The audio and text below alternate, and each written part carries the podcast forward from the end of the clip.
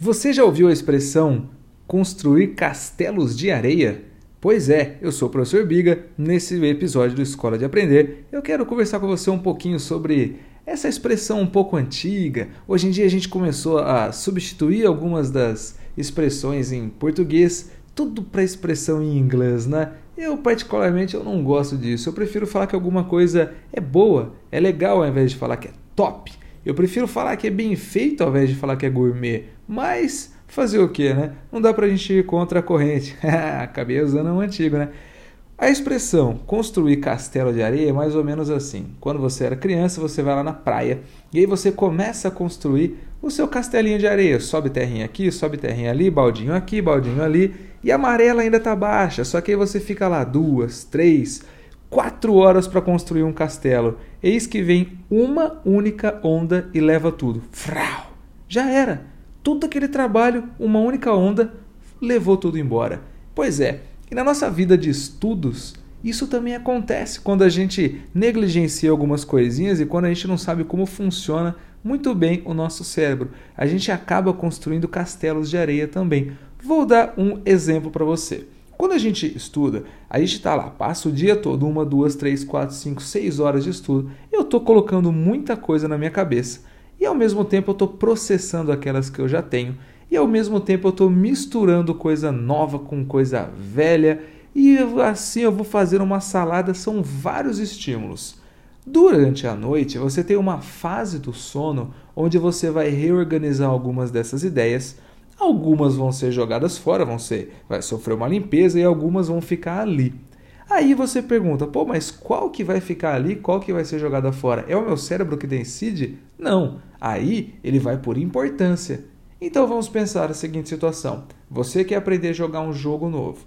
Você tenta, você pega o controle, você não lembra é, qual botão que chuta, qual que botão que pula, qual que botão, e aí você tenta, tenta, tenta, tenta várias vezes. No outro dia, você tenta várias vezes de novo. O seu cérebro entende, bom, se ele está reforçando aquilo de ontem, então isso é importante. Agora, se você estuda, por exemplo, matemática na segunda-feira, aí você não usa matemática na terça, não usa na quarta, não usa na quinta, qual é a mensagem que você está dando para o seu cérebro? Que a matemática não é importante, que a matemática é algo que simplesmente apareceu ali na sua vida por acaso. Então, a tendência vai ser de deletar a matemática e fazer o quê? E pegar para você só o jogo. Então, o que, que seria construir um castelo de areia? Eu passar a semana inteira estudando e aí, como eu não faço essa repetição espaçada, vem uma onda e leva tudo embora. E eu acabo fazendo o quê? Eu acabo decorando só aquelas coisinhas cotidianas. É como eu usei uma ferramenta nova do Instagram todos os dias, eu decoro aquilo. Mas o ciclo de Krabs eu não consigo decorar. Por quê? Porque eu vi na terça-feira e depois eu não vi mais nada.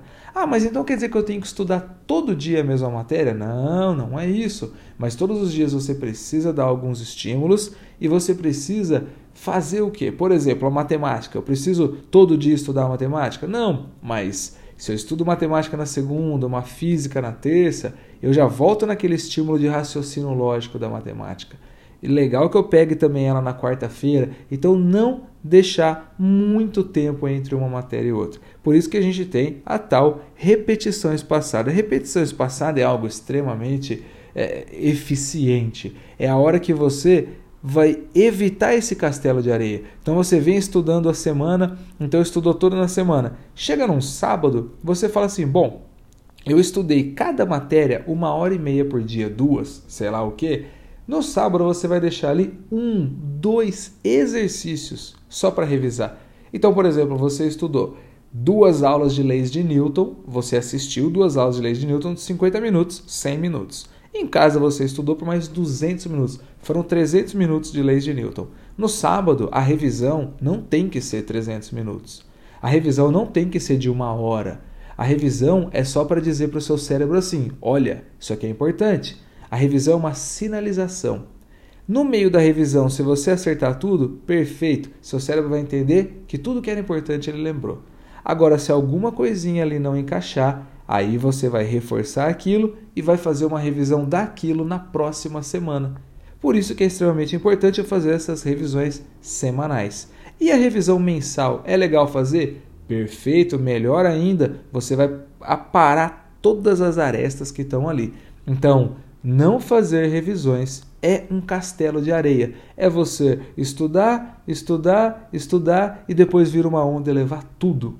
Uma outra coisa também, eu vou embalar e vou dar um outro exemplo. Todo mundo acaba negligenciando esse exemplo. Eu estou aqui, é, na minha humilde concepção psicológica, imaginando que muito disso acontece por vaidade. Deixa eu, deixa eu sustentar minha tese aqui. O que, que é a vaidade?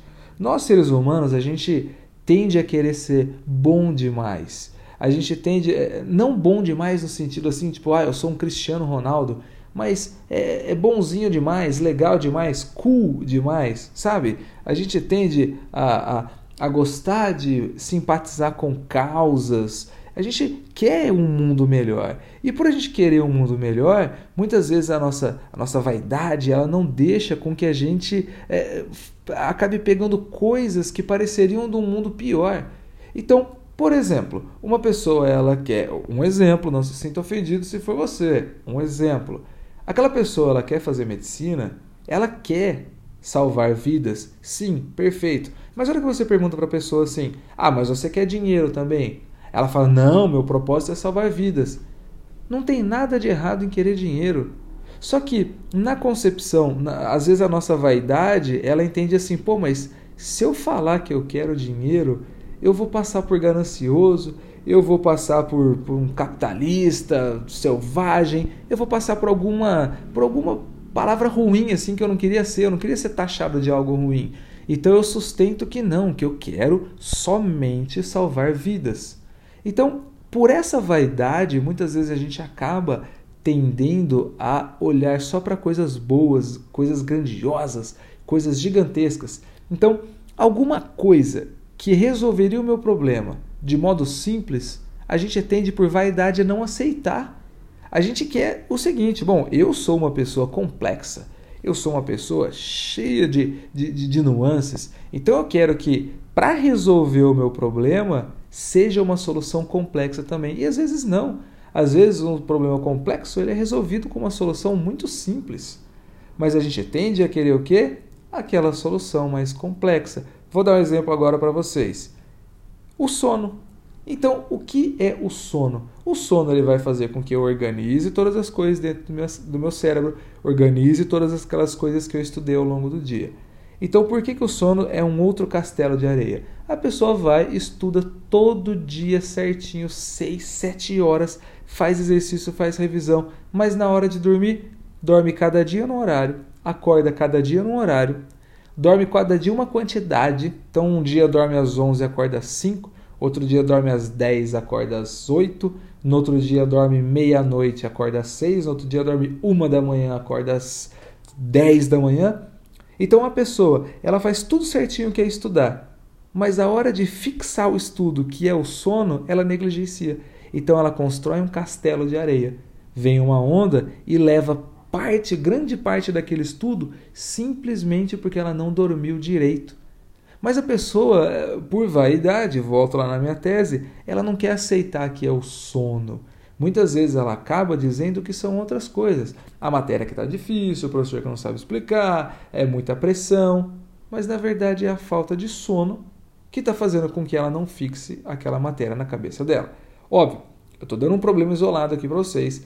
Eu estou dando um exemplo sobre os castelos de areia que a gente mesmo constrói. Então, preste atenção, passe a analisar na sua vida quais são os castelos de areia que você está construindo. Você é, vai estudar. Ah, eu fui estudar e eu não levei comida. Aí eu fiquei com fome, não consegui me concentrar. Será que isso está certo? É muita falta de estratégia, né? Você perder meia aula, uma aula, porque estava com fome. Não tinha como levar uma barrinha de cereal, uma bolachinha, uma coisa qualquer. Eu não sou nutricionista aqui para dizer o que você deve comer, mas dá para carregar muita coisa, né? Então, Pesquise quais são seus castelos de areia. A partir do momento que você parar de construir castelos de areia, você vai ser uma pessoa muito mais estratégica. Você vai ser uma pessoa muito mais focada nos resultados. E quando a gente tem estratégia, quando a gente foca nos resultados, acaba sobrando um negocinho que não sobra para quase ninguém, que é tempo. Tempo. Você vai chegar às nove da noite tendo feito tudo. Você vai ter uma hora, uma hora e meia ainda para viver sua vida. Enquanto as outras pessoas chegam dez e meia da noite, ainda não acabaram de fazer as coisas e vivem reclamando e falando que tá correria. Por que correria? Porque você tem que lutar contra a maré. Então aqui eu me despeço. Espero de vocês uma mensagem lá no Instagram, arroba professor Biga, onde a gente pode ter um contato muito mais arrojado. Lá também eu dou dicas de como estudar, dicas de como aprender, faço minhas enquetes filosóficas e também às vezes dou umas alfinetadas filosóficas na galera. Beleza? Aqui me despeço. Muito obrigado por me acompanhar até aqui e parabéns por acompanhar até aqui.